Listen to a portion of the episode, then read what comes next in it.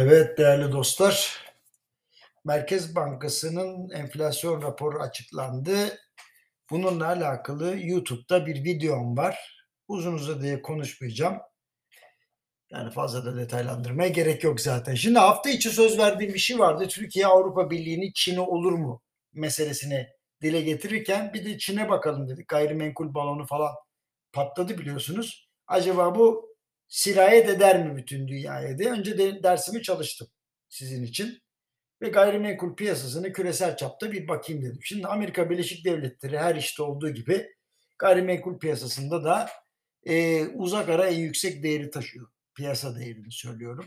Finansal alanda en büyük yatırımlar, krediler ve portföyler bu ülkede oluşuyor. Gayrimenkul piyasası büyüklüğünde Amerika'dan sonra Japonya geliyor. Japonya'dan sonra İngiltere, İngiltere'den sonra Almanya, nihayetinde Çin. Yani Çin 5. sırada. Diyeceksiniz ki hoca rakamlar ne? Hemen söyleyeyim. Amerikan gayrimenkul piyasası 3,5 trilyon dolar. Şaka değil. Japonya üçte birinden de az. Herkesin ev almaya can attığı İngiltere 800 milyar dolar. Almanya 700 milyar dolar. Çin ise 650 milyar dolar. Ha fena da değil. O da ayrı mesele. Şimdi ilk soru. Çin bankacılığı bir gayrimenkul balonu patlamasıyla baş edecek güce sahip. Valla geriye baktığımızda Çin bankacılığının çok da basiretli olmadığını görüyoruz. Hatta Çin siyaseti dibine kadar dünya piyasalarından pay almak için kendi finans sistemini epeyce yormuştu. Performanssız kredileri aldırmadan büyümeye devam ettiler. İhracat patlaması yaptılar vesaire ama bak gayrimenkul balonu patlaması başka bir şeye benzemez. Onu da söyleyeyim. Şimdi meseleyi bir de şöyle bakalım. Moskova ve İstanbul'un bile son sıralardan girdiği gayrimenkul potansiyeli barındıran şehirler değerlemesinde bir tane bile Çin şehri yok. Yatırımcılar Çin'de gelecek görmüyorlar. Ha, bu rejim sebebiyle de olabilir. Ne de olsa Çin'de anayasa değişti ve ömür boyu başkanlığın öne açıldı. Yani otokratik, otokratik idarelerin olduğu yerde millet mülk edinmek istemiyor haklı olarak. Yani emlak balonunun patlaması da zaten şimdi ikinci bir sebep oldu. İkinci soruya geçeyim. Çin'de başlayan emlak balonu patlaması dünyayı etkiler mi? Şimdi aslında mesele emlakta değil. Haberiniz olsun. Çünkü buralara kredi açmış olan kurumlar var. Bu kurumların yurt dışında ne kadar yatırımları olduğu önemli. Eğer bu kurumlar gelişmiş veya gelişen ülkelerin bono ve tahvillerini ya da taşınır veya taşınmazlarını ellerinde tutuyorlarsa mecburen hızla ellerinden çıkarmak zorunda kalacaklar. Bu durumda incelenmesi gereken şu. Başı dertte olan bankaların, başı, başı dertte olan ya da dertte olmaya aday olan kurumların Çin dışında ne kadar portföyleri var. Niye hatırlıyorum, niye hatırlatıyorum bunu özür dilerim.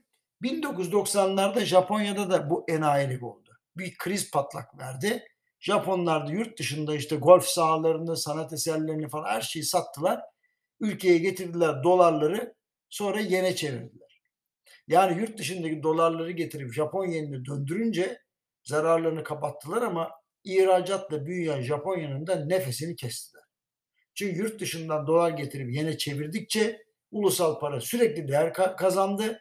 Bugün Japonya'nın düştüğü darboğaz ve yaşanan siyasi krizlerinde sebebi buraya dayanıyor. Ben sanıyorum 2000'li yılların başında böyle bir senaryonun mümkün olabileceğini ve Çin'in para kurulu ile yönetilen döviz piyasasının çalışmayabileceğini çeşitli platformlarda aktarmıştım.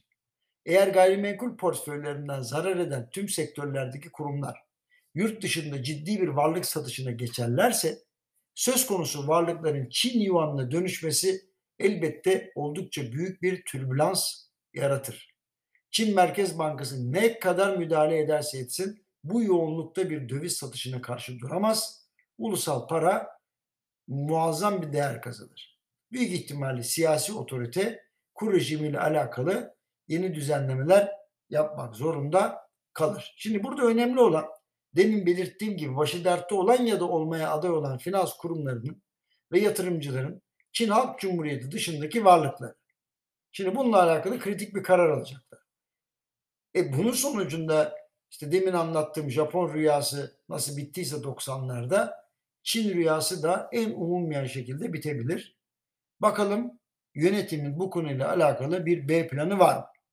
Ben olduğunu sanıyorum ama kağıt üzerinde her plan güzeldir. Önemli olan planın işe yaraması. Efendim hepinize iyi bir hafta sonu diliyorum.